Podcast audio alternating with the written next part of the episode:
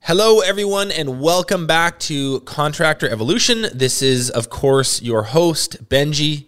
Uh, let's get into it. Many of you have at some point uh, pondered the idea of supercharging your growth by buying another business. Like maybe there's a friendly competitor in your market who you know runs a pretty good shop but is approaching retirement age. Um, another scenario, perhaps you'd like to expand into the next town over, but you don't want to go through the grueling and painful startup journey again. And honestly, I don't blame you. It sucks. Um, there is huge potential upside to actively investing in a business where you yourself have the experience and industry knowledge required to systemize and scale it versus just like passively parking your hard earned dollars in a stock portfolio or other asset class. If you possess an entrepreneurial mindset, there's a good chance that some version of this thought has crossed your mind. So, to shed some light on what growth by way of acquisition actually looks like. We're really excited to speak with Jason Paris today. Let me tell you a little bit about him. Jason started his career in the trades in 2006, making eight bucks an hour as a painter. Six years later, in 2012, he started Paris Painting in Minneapolis, and he's since scaled that business um, to be doing $10 million a year in revenue. He successfully put a GM in place and removed himself entirely. It's super impressive. With his newfound free time and creative spirit, though, he and a handful of uh, partners have founded Aleph Holdings. It has kind of weird spelling. It's A L E P H, pronounced uh, pronounced olive, like all of us.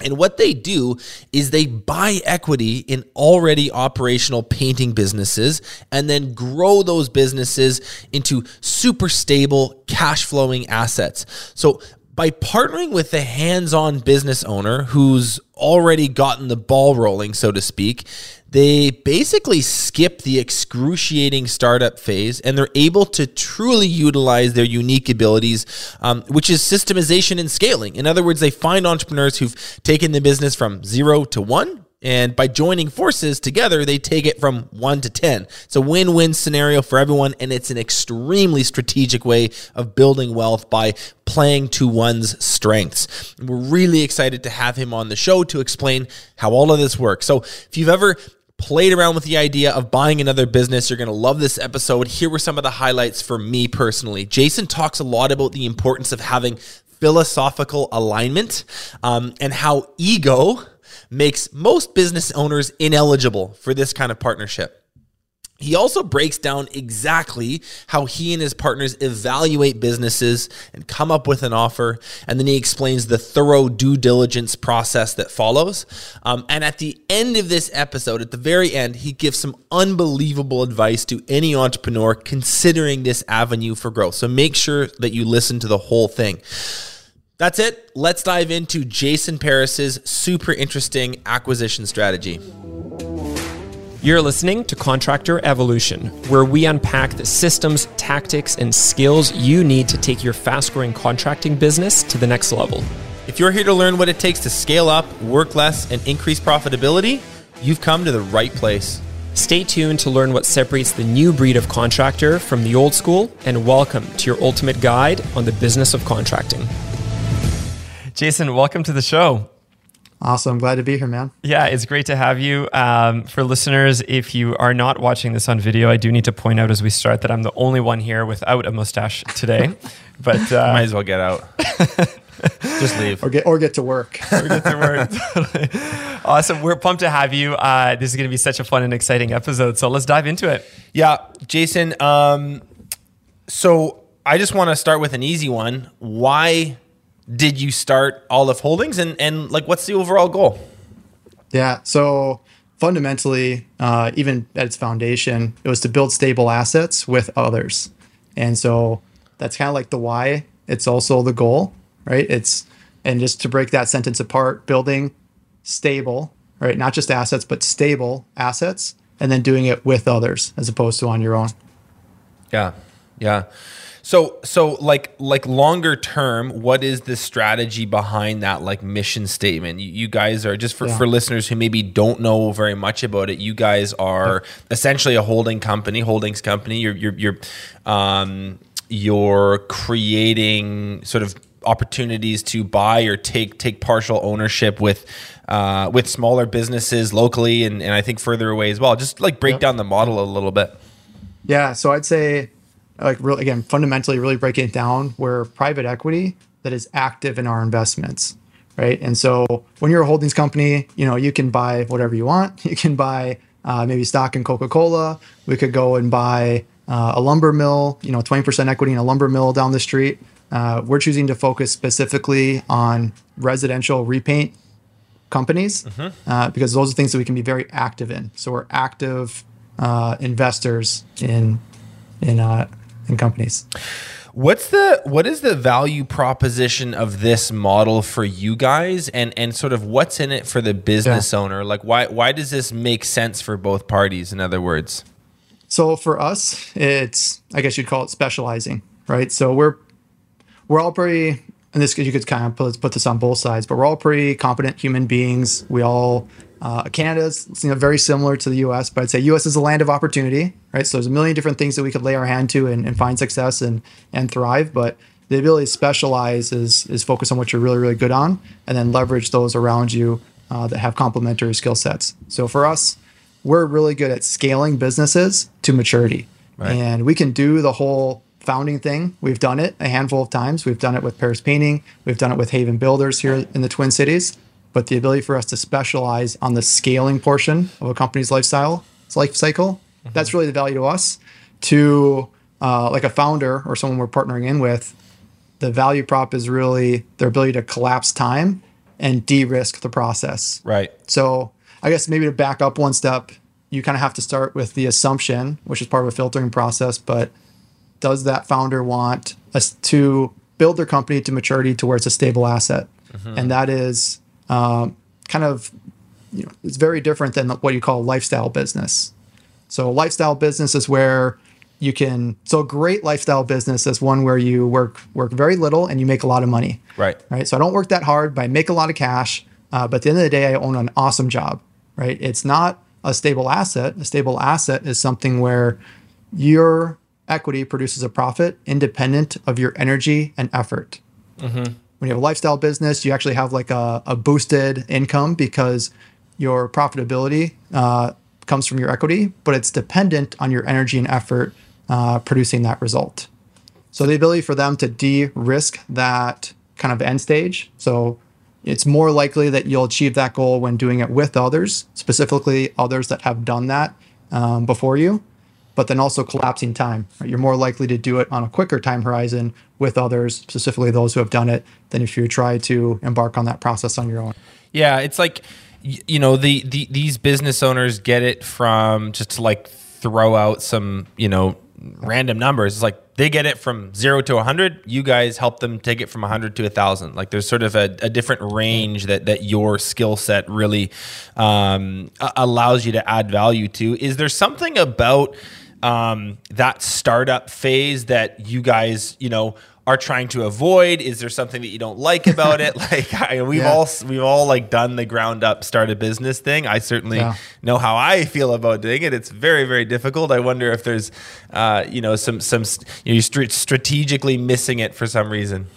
Yeah, so there's certainly I mean it's hard work. There's probably no other way to put it. It's we we refer to it as brain trauma there is brain trauma that happens when you want to found a company and take it from you know zero to one, mm-hmm. right? And uh, again, we're all capable of doing that in life. It's just after you've done it a handful of times, it's not something that you volunteer for if you don't have to. Right. And uh, you know, it's something that we want to honor, and that's why when we partner with companies, we come in and make a, a financial purchase, an acknowledgement of here's the momentum that you've created, despite it not being, you know, maybe an asset that someone would typically purchase uh, we believe that our unique ability to come lean in and drive it to that point is something that we're willing to at least acknowledge what's been you know built in value so yeah. far. Yeah. And Are, sorry, quick question here, Jason. When you um yeah. w- when you say like you guys take a fairly active role when you when you purchase a business, t- tell me a bit about like what do you guys as an organization do? Like w- what do you mean by the term active? What level of involvement do you have? Whether it's active operationally or like as a really in depth advisor, what does your organization's role look like in one of these businesses after acquisition? That's a that's a really good question. So I talked about you know, at our core, we're private equity that's active in our investments. And so, you know, we're trying to make good investments, and we believe that the best way for us to do that is to do something we have domain expertise in, where domain expertise in, where we can affect the outcome of our investment. So there's a number of different ways we can do that. I'd say paradigm, par- kind of start from the paradigm of we're coming in as a minority investor, uh, which means we're not going to run the company for the founder. Right. Right? If we were a majority owner, we would pro- we would run the company for all the shareholders. Uh, but whoever the majority shareholder is, they're going to run the company. So we're we're in a sense taking that advisory role.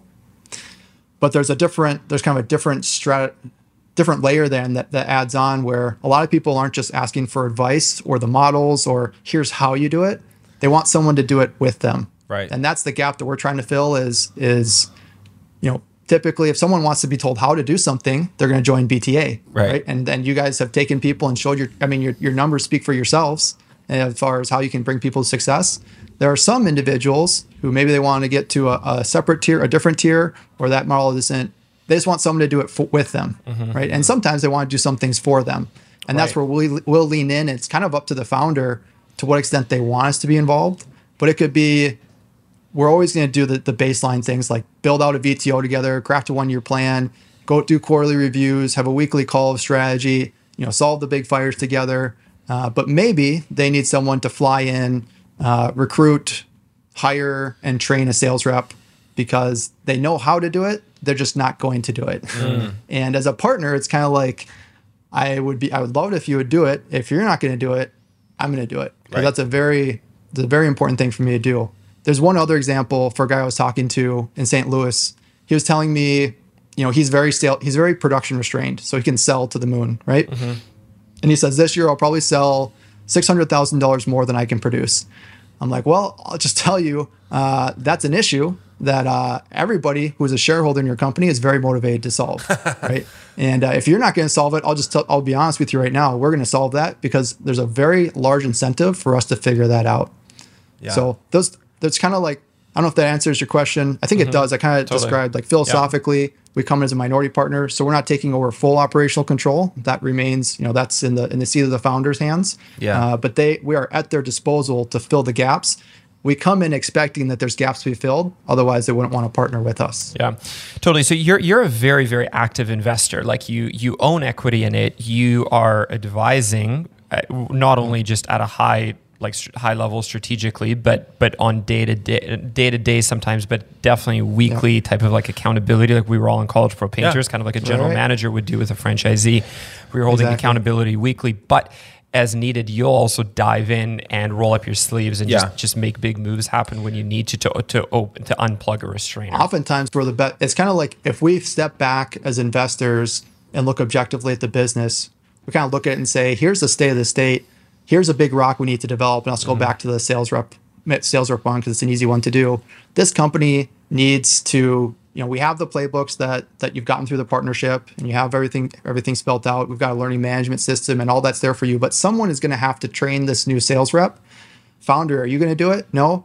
All right, founder, I would recommend that you hire somebody to do that. You can go to the market and find somebody. I'll just tell you, we're, we're willing to do that. Right. Uh, and, it, and and someone's going to have to fill that gap. Yeah, you're you're you you guys have skin in the game. There's enough motivation at times to do it yourself. Hopefully, not to an extreme degree, It's actually but yeah. The, some of the conversations we've had is like, so whoever the manager of the company is, typically the majority shareholder, it's ultimately you know their responsibility to get things done. And if something doesn't get done, you know, as a shareholder, it's not my fault, but it, now it is my problem. Yeah. right. And that's kind of when you have a, a co-owner or you have partners, it's it's kind of nice. And I've experienced this with Paris Painting. It's kind of nice when it's other people's problems too, right? It's like it's not just all on my shoulders. It's not just my my issue. I have other very incentivized shareholders who are going to solve this issue, not because it's their job, not because they want to, uh, but because they, need have a lot of Yeah. wealth. That's a lot of equity, like just real ownership in, Yeah. in how this gets resolved. So, um, in a minute here, we're going to dive into like how you evaluate the due diligence process, how you guys scale from there. I'm looking forward to that. But just before we go too deep into this, for Yeah. um, for our listeners um, who you know, a lot of them, most of them, I'm going to say all of them, probably aren't you know in a position like you where they've like really successfully scaled their business already, stepped out of it to some degree. They've started a holdings company. They they are. Um, they are on the journey that you were on however many years ago um, and and and you know working their asses off to, to to build their dreams so for someone in that position at that stage in the trajectory just sort of like summarize um, for their learning the overall like pros and cons of this type of model like what is good and Yep. what is not so good about buying up businesses and absorbing them and sort of plugging into the back and helping them grow what's what's good and what's not so good about doing that Yeah, I kind of talk about what's good and not good on on each side of the equation, right? And so, what's not good is that you lose control, right? And there's this kind of um, continuum of freedom and control that you have in your company, and uh, when you take on partners or when you engage yourself into a partnership, sometimes you're giving up quite a bit of control. Yeah. Right? You inherently, definitionally, are giving up some control, but you're also gaining some freedom right and it kind of comes up to a personal temperament. Um, probably a very dramatic or kind of rough way to describe it would be you give up ego, and I say that not to bash or put down um, anybody or, or any scenario, but I just can speak to, for, to myself. I've had to have my ego die quite a bit as I've taken on partnerships, right? right So out of certainly a com- necessity yeah, yeah. It's kind of it's just it's inherent in the fact that you are no longer the sole decision maker. Uh, you now have a fiduciary responsibility to other shareholders. Some of that you lose a little bit of ego as opposed to being you know Mr. Paris with Paris painting, and that's all that you're all that you're involved in. yeah You know the pros are collapsing time, right? Collapsing time. Uh, you're now engaging in a scenario where you're working with partnerships and depending on what side you're in, you're either able to help them see around the corner and see through the fog, right? Mm. or it's paradox that you've taken on a partner who can now see around the corner and see see through the fog because to scale a painting company to stability is pretty rare, as you mentioned. It's very very rare, and you have these different tranches of infrastructure and pain. you kind of batch that with pain that you have to grow through. And a lot of people, you know, Death Valley, the first Death Valley that a lot of painting contractors hit, you'd call it like 750 grand to 1.5 million, somewhere in there, where they Yeah. first start to take on that overhead. So they've maxed, they have their core team, they've maximized the output of that infrastructure, and they now need to add more infrastructure on, and they're actually going to make less money until they grow through that curve. totally Right? And that's that's like the death valley that everybody talks about. Mm-hmm. We're like, oh, I'm making less money. I'm just going to go back to like my core operation. There's several of those tranches and death valleys on the way to stability, and each one requires a commitment to grow through it, as well as the Mm-hmm. the trauma of going through that pain, and sometimes learning things the hard way. Right, and that's part of the value of taking on a partner is if you have someone who's gone through that before you and can see through, see around the corners, see through the fogs. It's a much smoother ride uh, than trying to do that on your own and, and learn from your own mistakes. Yeah, you're you're kind of sitting there going, you know, almost speaking back in time to your old self, going like, "Hey, Yeah. hang! I know this is scary right now. Hang in there because this is, you know, what the greener pasture on the other side looks like, and these are the steps that, when executed, are going to get you there." And I think.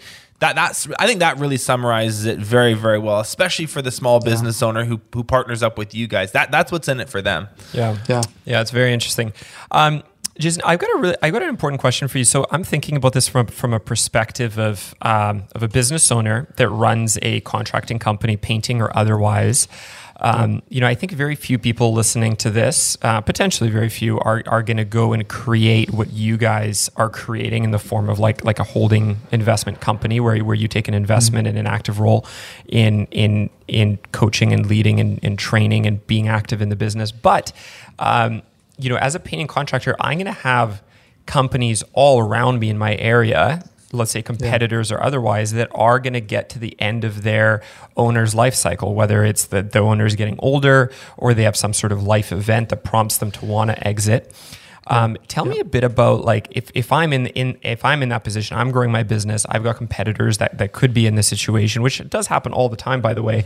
What Yeah. types of businesses and what types of entrepreneurs are worth looking at as a candidate for something like this? If I wanted Yeah. to grow by acquisition, and I don't mean that in a very complex. This is not like Elon Musk taking over Twitter here. This is like, like I, you know, if if, if I want to grow by acquisition. In, in the context of a relatively simple contracting company, what does it look like to do that right off the bat? What type of business and what type of entrepreneur am I looking for?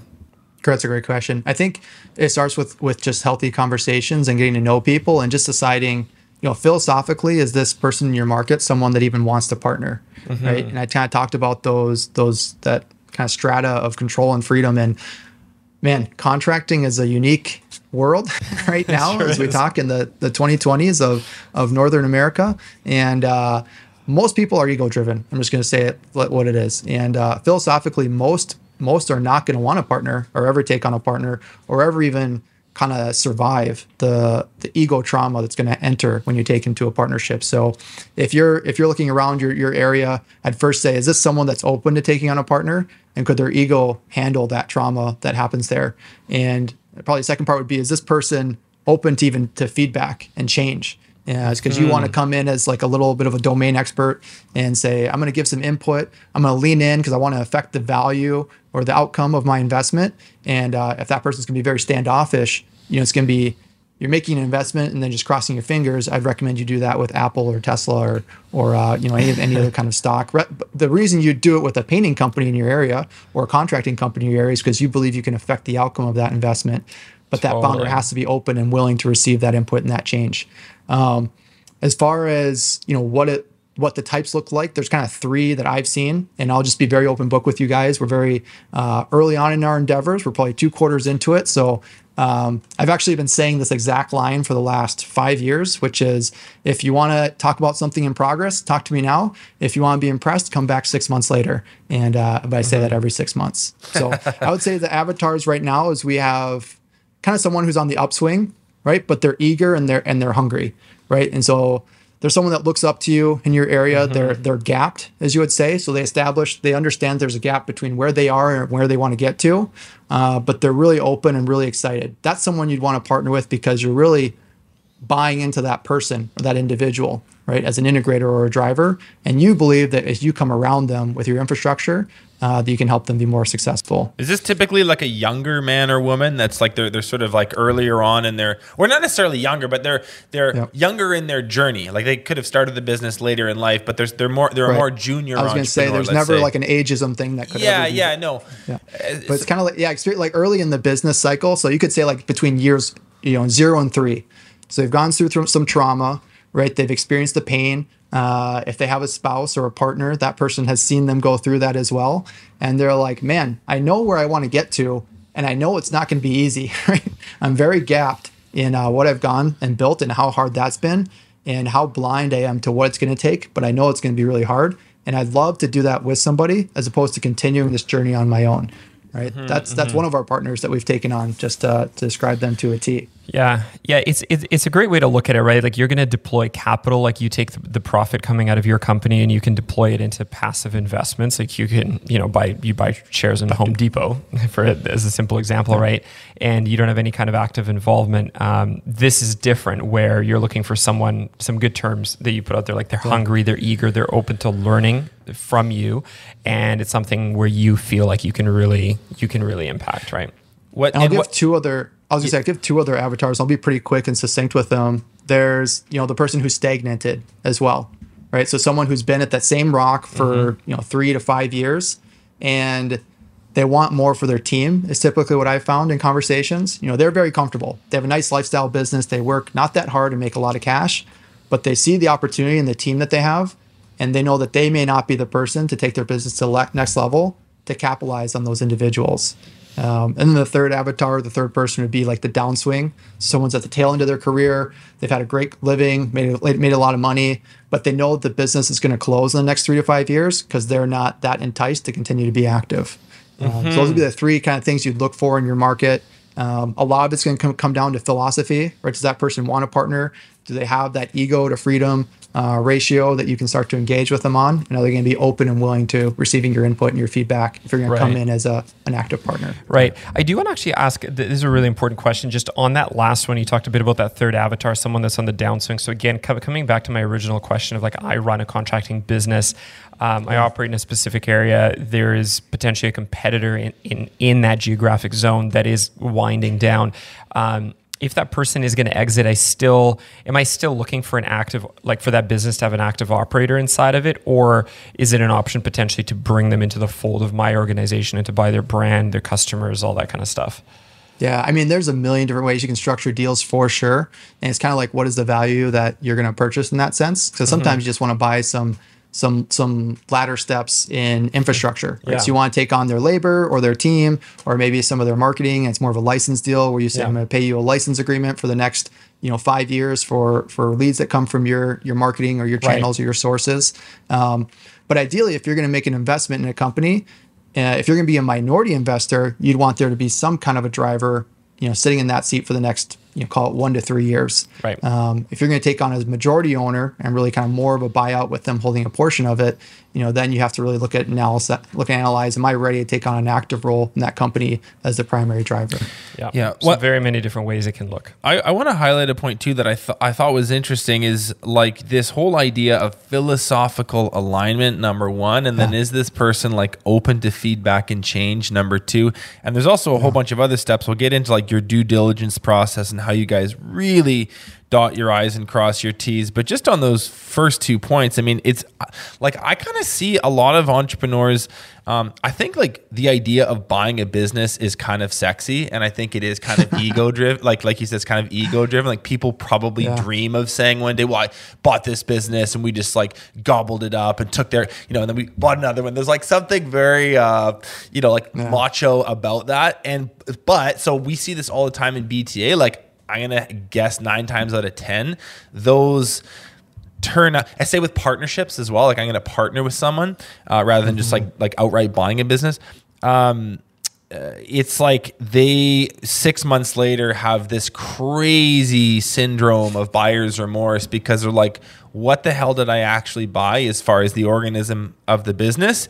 And who is Yeah. this owner that now reports to me and works for me and is totally uncoachable, Yeah. totally like, you know, a loose cannon. And now I have this like appendage of a business attached to my my baby that I'm not really sure what did I buy like, you know, uh, something that's going to take me to the moon, or did I just buy like a tumor that's now attached to the Yeah. company? So I, I, I just think that you know, for those of you listening, you know, take note of what Jason said. Like philosophical alignment is this individual one that's that's workable.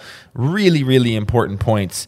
Um, let, let's That's move on. rare. To, that's rare in the trades. Just come back to it. Like that is Right. a rare individual that's had some success and is going to be open and willing and interested in partnering with other people.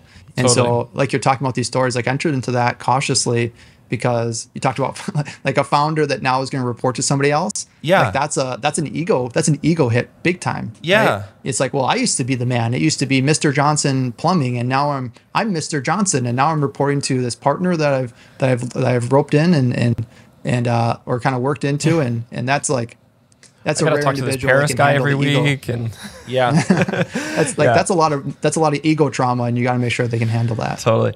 Um, I got a question here for you, J- Jason. Just moving forward, um, tell me a bit about, like, practically speaking, like, how are you guys finding deals? Uh, what is that whole process? How do you even approach these conversations? If I was again putting myself in the shoes of a of a fast growing business owner in the in, in the trades, if I'm going to look at at acquiring other businesses, um, where do I even begin? How do you guys find deals? What is the strategy? What do these initial conversations look like?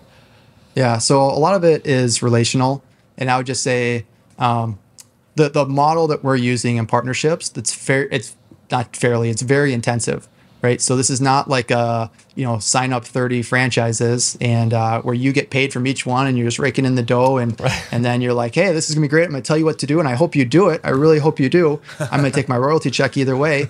These are partnerships, and it's pretty intensive, and it's very. There's a lot of uh, concern that should go into that. So when you think about like sourcing deals, it's not like you want to like blow up. I'm a partner and buy all these companies. It's gonna be awesome. It's like go into that cautiously. Like we have very, uh, I call like muted or kind of conservative goals ourselves, knowing that these are pretty intensive things that you're gonna walk into. So just transparently, we haven't really promoted it a ton. It's kind of been like if you know, you know, and it helps that I have a pretty good network with painting contractors, and it's kind of like, hey, I just I just want to let you know what we're doing if you're interested in in it. Uh, I think this is going to be like one of the first couple of podcasts where I actually talk about Aleph openly. Yeah. Um, and so that's probably the extent of like deal sourcing that we're going to be doing.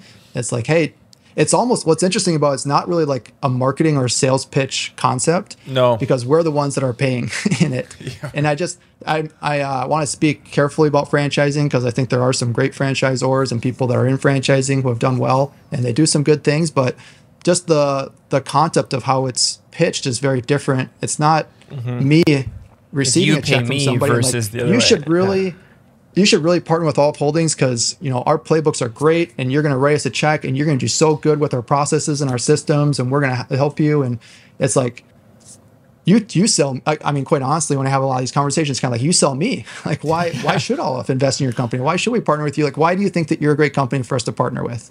And uh, so the deal flow, it's kind of unique in that in that way. It's it's really just an awareness piece of you know painting contractors particularly like do are you aware that there's now a holdings company that takes active active roles in the investments that they make and will help you scale to stability like are you just aware that that exists and that's probably the extent of the you know the deal sourcing or the marketing that we're going to be involved in it, it's it's it's uh it's not really marketing in the traditional sense of the word. You're not like you know putting this on blast, trying to trying to generate as many leads as you can, trying to convert as many of those as you can. That would totally backfire. This is a much more like like quiet. You use the word I mean, the muted risk- or yeah. subdued. Like it's a quieter approach. It's much more of like a sniper. Like eh, maybe Well, this one rather than The risk is on them, and they're the ones paying the money. That's, that's what I mean. So Yeah. it's it's like Yeah. you're trying to build relationships. You are trying to source deals, but you're not trying to do it so much that all of a sudden you're looking at you know all of these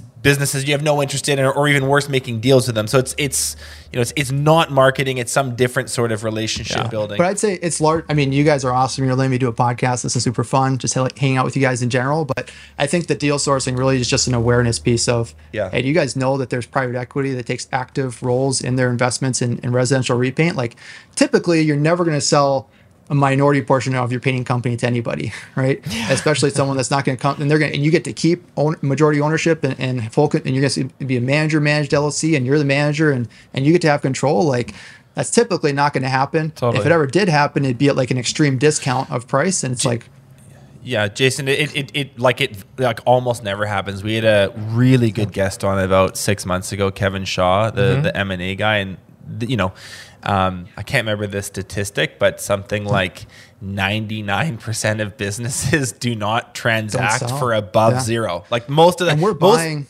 Go ahead. Yeah, we're. I'm just, I'm just so passionate about it because painting is not asset minded right now. No. it's build build a job for yourself that and the the dream like the best dream that could ever happen.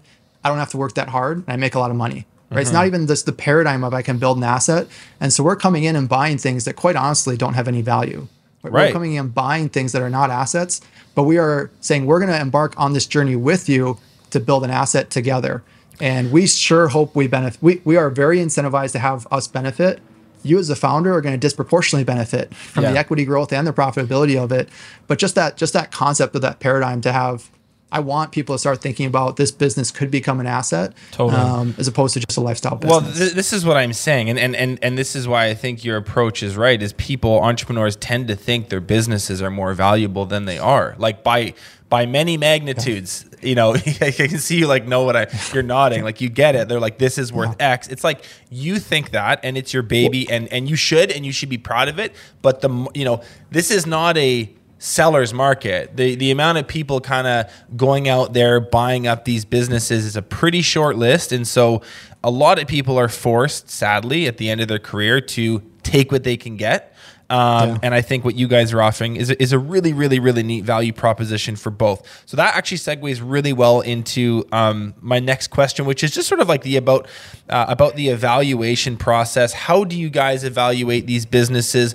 What are some really core elements you look for in terms of people, in terms Yeah. of margins, in terms of infrastructure, in terms of strategy? Like when you look at a business, what's the criteria that make you go, yeah, this looks pretty good, or eh, not for us? Yeah. So I can I'll kind of bullet point this out. You kind of first have the founder themselves, right? So philosophically, do we align? Do they even want to take on a partner? Do they really know what they're asking for? And is this going to work out from a relationship standpoint? And the second part would be like their ethos or what they or value. You call it values. And the reason that that one's important is I've done some due diligence and, I, and we've talked to a lot of companies and there's some really interesting businesses out there where like, geez, I can see like if we came in and partnered, here's how we'd scale it and grow it together. But I'll be completely honest, it, it's just I don't want that person in my life. And right. uh, so part of that evaluation is this is this someone that you want in your life? Right? This is a partnership. Yeah, this getting, is like you're, you're getting, getting really it. yoked yeah. up. The next three to five years, it's like there aren't too many people in your world that you're going to be connecting with more. And uh, so it's kind of like, do I want this? Do I want to invite this either benefit or chaos bomb into my life? Mm-hmm. Right. That should be another big bullet point that you start to look at. Right. Then you start to evaluate the company itself. You're really buying momentum, right? Momentum in the staff. So is there a culture in place? and are there some and you're never going to have all the key roles filled when you step in if you're going to if you're if someone's interested in taking on a partner and not doing a full sell right? So taking on a partner to grow. They may have some of the key positions filled, but not all. But you're just looking for some sense of momentum. And a big part of the momentum you're going to purchase is a culture, right? Is there a healthy culture that's already established? Again, you're trying to avoid that brain trauma that happens from going yeah. to zero to one, right? You're going to go be really, really good at taking it from one to 100. And are you able to buy some of that culture, some of that staff? Same thing with the brand, right? Is there some kind of a brand in place? Is there a client list? Do you have some kind of marketing that's already established and already rolling? Again, it's not going to be perfect. It's not going to be good. And it's definitely not going to be great. But is there something in place that we can at least work with and start to mold and professionalize and polish up? Mm-hmm. Right. And then the last thing would be, you know, is there someone that's going to sit as the driver for the next one, two, even three years if it has to be? Typically, that's going to be the founder, right? And that person is likely not going to be the person that sits in the seat to full asset stability as the driver. Right? It's very, very rare that you have a founder that's good at doing everything because you have to be a generalist to get something off the ground. Have a very, very high tolerance for pain. If you're going to found a company, you kind of need the opposite person to then scale to maturity. Right? You need someone that's extremely specialized in leadership, managing a P&L, and you want someone with a very low tolerance for pain because they want to package everything together that's kind of chaotic that the founder put up with as they're getting it off the ground. but you want someone that is at least in place for that kind of next one to three years because if you're going to come in, I'll just talk about the model that we do. Right, we come in as a minority investor. Right, we're coming in. We're not going to run the company for you. Right, so you have to be committed to driving it for the next one to three years. But we could be committed together to getting you out of that seat and hiring a new integrator or a new president to then scale it to to full full stability. That's such an interesting dichotomy that you just mentioned. Your perspective on like. Uh, like the skill set to go from zero to one versus one to ten is like yeah. like like they're you like make it sound opposites. like they're almost opposite ends of the spectrum. That's what I. So I'll just say that's what I found in Paris painting. Right. So I feel like I'm a good founder. Uh, I am pretty much good at everything because you kind of have to be able to. There can't be any major holes, otherwise they'll put you underwater and I have a very high tolerance for pain. It's just like chaos. It's like this is great, this is fun. We're in chaos, but we're growing. Example uh, is as 50 mile to, trail, run, trail run last week. Yeah, right. Yeah, 50 mile trail run. It's like this is not going to be pretty. This is going to hurt, but I'm just going to do it, and it's going to be awesome. And you're going to make a way to find through it. You have a high tolerance for pain, right? right? And then our president, whose name is Alex, he's the opposite of me in many ways, right? He is highly specialized in what he's good at. But there's some things that it's like a complete gap to him. Like he doesn't know how to spell. He uh, he pecks his computer with like one finger, and uh, so like technology is a gap. But he is highly specialized. He's a savant when it comes to leadership and then managing the profitability. You'd say even like problem solving, right? So he's mm-hmm. super specialized and then has a low tolerance for pain, where he's like, here's a process that we need to tighten up and clean up, and I cannot handle this not being perfect and crisp mm-hmm. and profitable. And that's like, it's great when you can relinquish what is needed for your company to make that next evolution right? And it says a founder like a lot of times people you'll find this if you if you you know for the people of the, of the audience we're talking to if you try and partner with somebody you're going to find that that founder feels like they have to be the person that grows their company to stability. And oftentimes they're the ones that are the governor right? They're the ones that are holding their company back from really having that next evolution. Hmm because yeah. it's inherent in who they are. It's an it's actually a necessity. They had to be that person. It was a necessity to get them off the ground. Yeah, yeah. It, it, it makes so much sense, and uh, like as you kind of articulate that so clearly, I'm like it, it's landing on me how clearly we see that all, all the time. I'm sure you guys see it. yeah, yeah, really. How um how one thing I'm curious about just on the valuation piece, like how important is like the internal systems? Like like when you look at these businesses, do you yeah. have a checklist that you go through where it's like, okay, CRM in place, operating fully, SOPs dialed in for specific tasks, competency models for the job site. Uh, there's a solid training program. We've got an onboarding system here. Like sales mm-hmm. process is, is pretty dialed. Like is that is that something the the way that things happen inside the walls of the company? Is that something that you guys look at closely, or is that like where you add the value later on? I'm, I'm, I'm curious how important that is when you're evaluating. Yeah, for us, it's not. And it's just the model of partnership that we're approaching. So again, we're we are private equity, but we're private equity that is active in the investments that we make. Right. So if I was going to make an investment, I'll come back to like a lumber company down the road. Right. If I was going to make an investment in that company, I'd be like, okay, do they have management team fully in place? Like, is this stable? Do they have recurring revenue? Do they have their processes dialed in? Because I can come in and advise from a high level, but I'm not going to get active in that business. I'm not a domain expert. Mm-hmm. Right. But when we go and look at a painting company, it's kind of like you are oh, the domain you don't, expert. You don't have a sales process in place, and you have one estimator who's been with you for 20 years, and you're worried he's about to quit and uh, his margins are low, and you're like, hmm. As an investor, I'm looking at that. I'm like, I think you I can. opportunity. I think I can. This is a great opportunity, mm-hmm. and and I, I sure hope that I benefit, and you as a founder are going to dispro- disproportionately benefit. And you're kind of looking at that and saying, this is a company I want to invest in. I believe that I can right. jump in this company, help improve its value over the long run, yeah. and uh, it's almost viewed as it's definitely not viewed as a negative when we see. Now we're never going to enter into a company that doesn't have some momentum right? Sure. So it's kind of like you've established a culture, you've established some momentum with your marketing, right? You've established some some baseline of like you're willing to keep running this company despite the fact that there's all this chaos going on. In some way, that speaks to those three elements that you've built as a founder. Even more so, it kind of speaks loudly uh, that's successful despite these things. And so then it kind of you, you really perk your ears and say, "Oh, I'm actually really interested in buying that." The things that they've actually established that are valuable, right. that are painful to get off the ground. Totally. So if if you're not looking for those kind of things, uh, what are you looking for? Tell me a bit about your due diligence process. So, you know, we, we talked a bit about like like you know a lot of these conversations yeah. are open relationally. Let's say that that that initial conversation goes a while. Um, when you dive further, like when you look under the hood, what are you then looking for? What what does this due diligence process look like? Yeah, I'll kind of talk you through the full process, start to finish. So we, we've discussed at, at length the philosophical conversations you have, and then you jump into what's called a letter of intent, and that's a non-legally binding letter. But it's like, hey, if we're gonna go through all the effort of getting to know each other and going through all this, can we at least agree on some baseline things before we get to the signing table?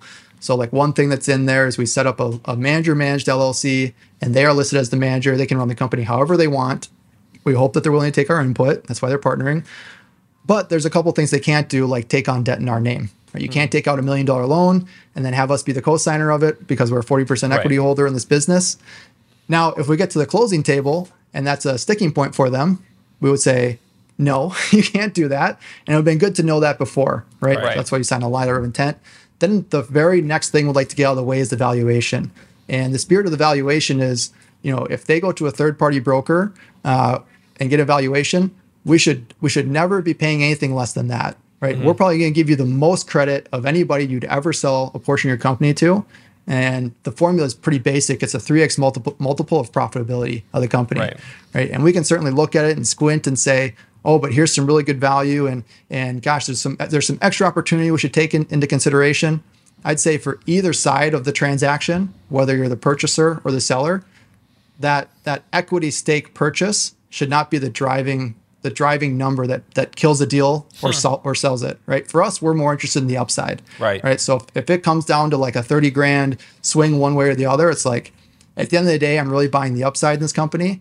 I want to make sure I'm giving you the most credibility uh, or the most generous offer I can yeah. without it being a pure donation. Yeah, because you're, you're you're valuing. You're basically saying like, hey, we see and appreciate what you've what you've done to build it to this point. No one should be valuing yeah. it more than we do, right? If you think about just conceptually, we were talking before the call about aligning incentives and how sometimes a moral hazard can creep in. And despite the good intentions of different actors it's really the the architecture or structure of a situation that can draw um, kind of bad bad outcomes. Yes, right. And this is a good architecture a good structure to say um, if you're ever going to sell a portion of your company you should sell it to private equity that has a domain expertise in what you're trying to achieve and is willing to take an active role in your company. Right. Right? That is like that's like the best scenario for you to get the most value for your for your minority sell off because it's worth it's worth the most to them Right. Yeah. Yep. Yeah, Yep. Just- just- they just know as subject matter they can do with experts, yeah. they know what they can do with it. Yeah, hundred percent. So it, it, it's it's about a three x multiplier on like what the last two year average EBITDA. So yeah, so you if you were to go to a business broker, they'd look at the last three years, average it out, and then multiply that by three.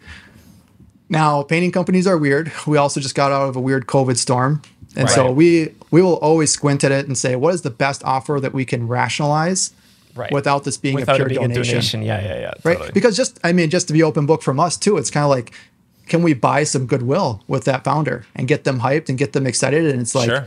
I mean, as opposed to you're never going to grinding have them down to the last. yeah, you're like I mean the last thing I mean again from our standpoint it's like we're in this these are these are buy and hold scenarios and we're interested in the equity growth and the profitability growth so like and the long term if we- relationship.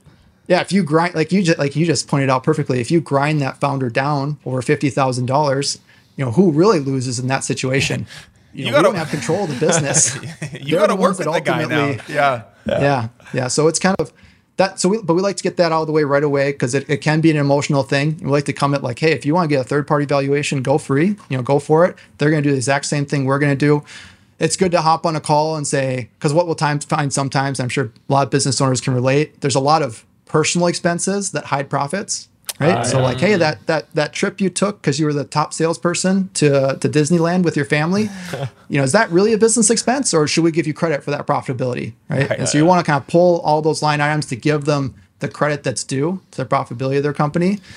Um, after that so i'll just say that's kind of like the, the first thing we like to get out of the way because it's very emotional. Then you send the operating agreement which is really the loi times 20 pages right? It's Right. just everything is blown up and and what those conversations typically look like is it's a three-way call with them myself and their attorney and their attorney's going through it and he has he or she has to you know pretend that they add value to the equation and so they'll say oh you know this paragraph can we change it to thee instead of thou?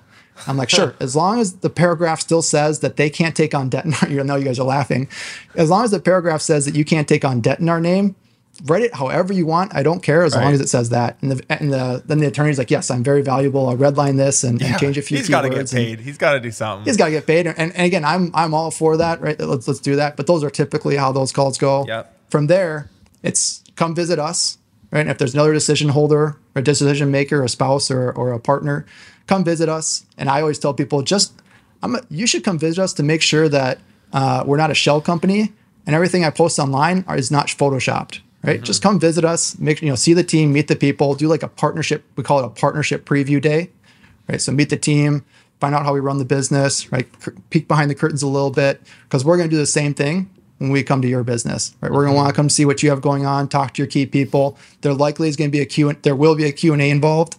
so they're going to have some key key people that'll say, "Hey, what's this? What's this holdings company that you're selling a minority interest in, and why are you doing that?" I'm gonna just clear my throat for a second, and we'll No cut that in post post production. Yeah. So the the the the the key is I think like you've got people coming to visit you first, and then and then after that, then you then you really do your due diligence. But you've kind of opened up that relationship there, so that you can go there now and, Yeah. and have a really good due diligence session with them, right?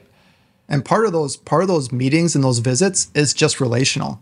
It's to say like, do you really want us in your mm-hmm. life? And do I mean just to be open book? Do we really want you in our lives? And and a lot of it can happen remotely, and it can happen over emails back and forth, and the strategy and the planning and the due diligence. But a lot of this is relational, and it's like let's just get some time together to get to know one another, and just make sure you see you know what see our hearts, see why we're doing this, see what our what we're passionate about the same time, I want to get to know you. Just make sure, do you really want to partner with us? Is this something that you that you truly do believe in?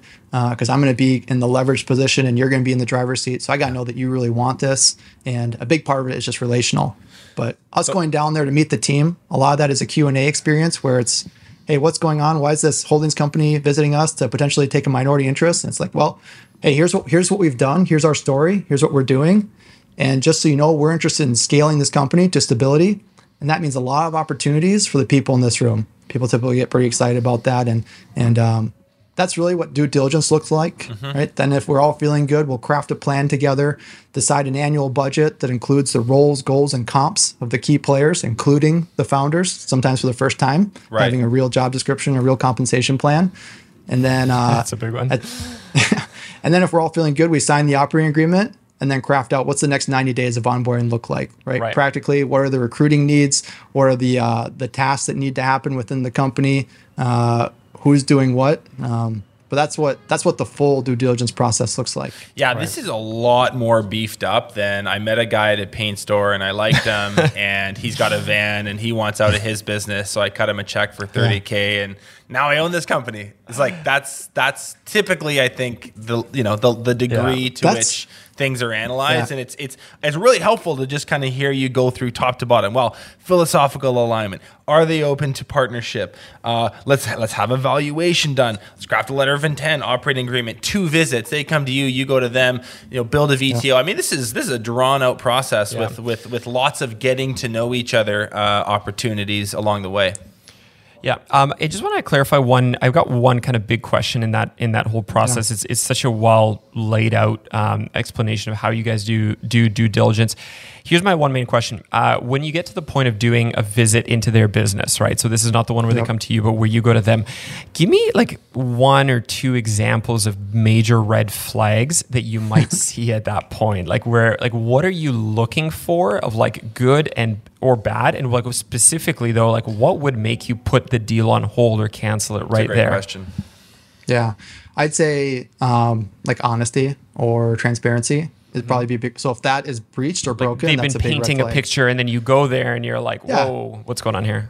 Yeah, and I think and I, I try and do a good job of this in our first philosophical call, which is we're not coming this to this deal expecting that there are no skeletons in the closet, right? We're expecting for this to be a project, right? And that's why we're not coming in as dumb money where you're just loaning loaning cash and purchase. We're coming in yeah. as an active investor, and you know that honesty and that transparency piece. We're we're really vulnerable. Just to be we're very vulnerable in this equation. so if we get out there and there's there's not honesty and there's not transparency, that's a red flag. It's really hard for us to to to move on in that scenario. Um, I'd say I th- I just keep coming back to it. The primary thing we look for is relational, though. It's going to be relational mm-hmm. and, and ego and philosophy and like, okay, is this person really open to change? Are they really open to taking a minority partner? Is this someone I actually want in my life? Like, like did they kick their cat when they went in the house and, and then like cuss at their wife? And I'm like, geez, I'm like, it's a cool business, but I'll be honest, I don't want to spend time with you. Right. And uh, you know, it's a lot of those things more than like, ooh, okay, uh, you know, how many gallons of paint do they have in inventory, and are they are all the all, are all the yeah. logos faced outward, or is the stocking kind of witty wonky? Like those are not things that are going to make or break the deal because we're coming in yeah. expecting that we're going to have to, you know, fix or polish or professionalize most of the business. We're more looking just to validate: is this someone that I want to engage with as a person? Do I think they'll be a good partner? And is there some momentum that we can latch onto and help professionalize and scale with them? Right, right. Okay. So logos facing backwards, it's okay. Kicking the cat, not so it's good. fine.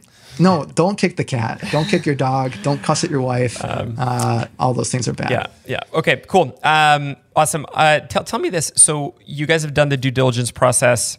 You've gone through the whole shebang. Looks really yeah. good. Um, the you feel like you can add a lot of value from a values uh, and from like a personal values perspective. You're very aligned.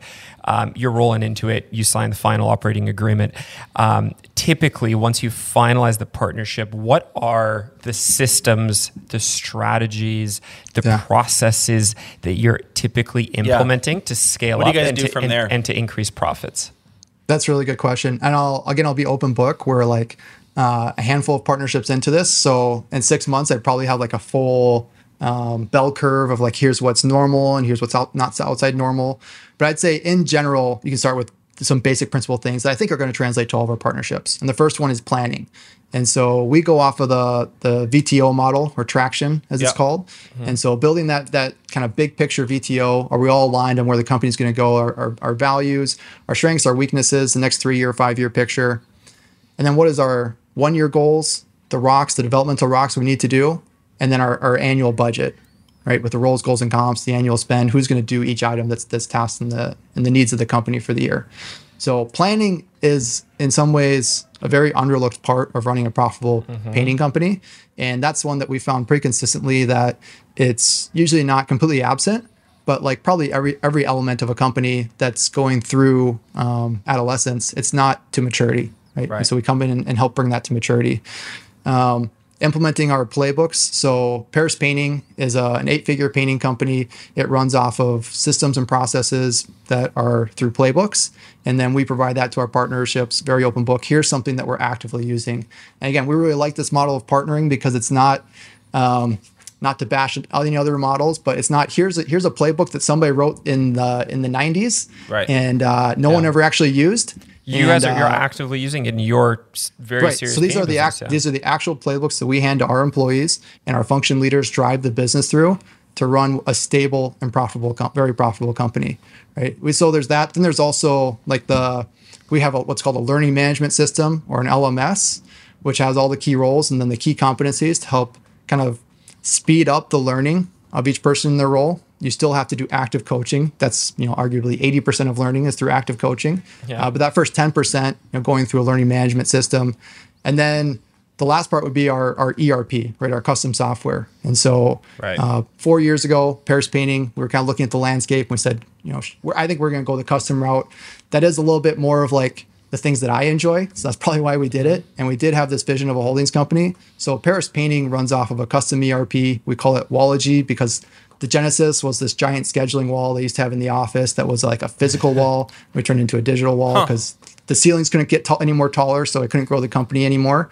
And uh, so, anyways, it's called Wallogy. It's our custom ERP, and then we we give that to our partnerships as well. That's, it's so wow. interesting, man. Like it's so like everything that you just ran through might call it different things, but it's so similar to what we do with Breakthrough Academy. Hundred percent. It's like yeah. literally like okay, there's no clear strategic plan here for the long term. There's no annual yeah. budget. There's no quarterly rocks. Let's do that first okay, now you need some playbooks, you need employment agreements, you need standard operating procedures, you need job site checklists, you need, you know, call scripts for things that happen in the office. There's all sorts of stuff that needs to be sort of yeah. bolted onto the existing business. Um, then there's coaching that happens because they need skill development and a learning management system helps with that. And then there's a software component too. Like it's very, very, very aligned. It's it's just interesting. You know, we've sort of come to completely different paths, come to yeah. roughly the same conclusions around what these businesses what it need takes to, to scale. Go, yeah. yeah. So um, I'll just uh, kind of cl- maybe close on this question, which is. Uh, uh, if someone's listening to this and they're driving in their truck or they're watching this on YouTube, wherever they are, and they're kind of thinking, man, this like this Jason guy's pretty smart. sounds like a really interesting idea. I've not I've not thought of that before, but now it's on my radar. Um, what is your general advice to an entrepreneur who is playing around with the idea of buying yeah. another business? Yep. Um, so we talked through quite a few good things, which are philosophy, ego, open to change. Is something that you believe you can make an investment in, but then also affect the outcome of that investment? I would also say, you know, a lot of partnerships fail because people are not architecting them in the correct way. So I keep coming back. It's probably one of my favorite things to think about um, Isaac Asimov wrote a series called the Foundation series, mm-hmm. and I read that a ton when I was a kid. And it's just this concept of like there are things that you set in motion that they're going to have natural consequences and kind of an inevitable inevitable end to them. And a lot of partnerships get structured in a very unstable way. And so just thinking through how you do that, I'll give one great example, which is um, a basic paradigm principle of your profits come through equity and your compensation comes through energy and effort. And that those are two different things right? Hmm. And so here's a way that partnerships get get set up that is kind of a an unstable architecture, an unstable structure. You have you know two guys get together, they're, they're, they're, they're great buddies, they're great friends, they both work super hard, and they say, hey, let's start a painting company. We're gonna be 50 50 partners. You do the business side, I'll do the painting side, and we'll split the profits. And it's like awesome, right? And they have a good first year, it's, it's super fun. You fast forward 10 years later, one guy is leading a crew of three of three people, right? Because he's the lead lead crew. Then there's another guy uh, who's the other partner, and he has reporting to him the VP of production, who manages five crews, uh, the VP of sales, who has six sales reps, you know, the finance department, admin department, and uh, but they're both getting paid the exact same right. profits, right? That's one of them is going to wake up someday and say, "This is kind of weird and this is kind of awkward." And right. a good principle to establish a firm foundation in partnership is to say, "We're going to split the profits because we are both shareholders of this company." We're going to get paid a wage depending on the tasks that we're doing in our business. Yeah. And I would just say for myself and my partnerships that I have, um, we have a president at Aleph Holdings who is ultimately ultimately responsible for the profitability of what we do. Right, he reports to the shareholders. uh, he gets paid a lot more than I do as you know whatever that heck is that I do all day, right? Play with play with memes and and do podcasts. um, but we both share the same amount of equity and we split the same profits. Right. Right. But has there has to be that open dialogue and that that acknowledgement that different roles are going to get compensated differently when you when you form form with partners. And this so that that'd be my first piece of advice. That kind of general principle and, and just kind of the wisdom of architecting something healthy. Uh, maybe I'll, that's like one A. You know, one B would be having a healthy rhythm of valuing your company every single year, not knowing uh, when an inciting incident will happen. And so this is something I do with my partners. Every December we get together, we, we decide the value of the shares and the different investments we have. And uh, you know, I'm always thinking, you know, gosh, if if my partners die next year, I would actually really like the price to be low that I purchased. That would be kind of advantageous for me. But then I, I wait a half second, I say, but what if I die? I'm like, hmm, well then I want the price to be high. And what ends up happening is you you you just you agree on what's fair, right? Because mm-hmm. you don't know which side of the coin you're going to be on because you're making these decisions before you have to. Mm. Right? Where things get awkward is you have again those two partners that got together. Ten years later, uh, one of them wants to you know, Mike Rowe called him and said, "I want you to be a partner." And Mike Rowe works, and he said, "Great, I'm going to sell the, my the interest of my company to my partner." And he's like, "Hey, let's sell it." And then all there's this big disagreement on what it's worth. Yeah right? And you can imagine which side wants it high and which side wants it low in that scenario. And uh, so that'd be one A, one you know, one B. The second thing is just you both want the same thing, right? And there are different there are different objectives in running a company. You know, one person may say, you know, I want to be the most craftsmanship orientated uh, company in our in our local area, and we're gonna you know really hire people and they're going to stick with us for 30 years and we're going to do everything with the finest you know lambskin brushes and all these all these things and the other partner may say I would like us to be exceptional at our profitability, right? And we're gonna we're gonna scale and we're gonna create what's a stable asset. So we both have the option and the choice to step away from the company should we choose, and it'll still produce a profit. And uh, that's gonna be my primary driver. You now have two partners that want different things. Yeah. Right. So one A is set up one is set up a healthy architecture to your partnership, and then two would be make sure that you and your partner both want the same thing. I love that point about the architecting the, yeah. the, the relationship, and I think you have said it so articulately and so succinctly. And when you say it, it seems so simple, it's almost intuitive. And yet, the opposite is what ends up playing out 99 times out of 100. We see it yeah. like literally every month in BTA, that one where one partner is literally running a pretty sophisticated organization, the other one's running a crew. It's like, ah, there's an imbalance here, given yeah, that we're both we're both 50 50 owners. Yeah, it's, um, it's, because people aren't taught, right? Like, so much of this stems just the, perfectly the way that Jason painted it, which is like, hey, like you like to paint, I like business. Like we should we yeah. should do the thing, right? Yeah. Um, but it, yeah, it comes down to the fact that that a lot of people just aren't taught, and it's the same thing that that they aren't taught how to build tr- strategic plans, how to define roles and compensation structures and goals for different people. And I think that that's really the huge benefit of, of being able to be working with someone that has the foresight and the forethought of what is going to happen two steps ahead, 12 steps ahead. Um, and that's such a huge benefit of, of this kind of work that, that, that, that Jason and, and Aleph does. And, and being a, or being a part of Breakthrough Academy, it's like to have someone beside you that is a couple steps ahead is, is super valuable. Yeah. And um, on that note, Jason, it's, it's just really cool, man. Like just in closing, the work that you guys do is so interesting because you not only make that financial investment into it, but you take that active role. Like it's easy for me to go out and buy uh, you know Facebook or Meta shares today, right. but to take an active investment role um, and and to put work and and my intellect behind the money is is a whole other thing. So um, yeah, what you guys do is amazing. That's really cool, man.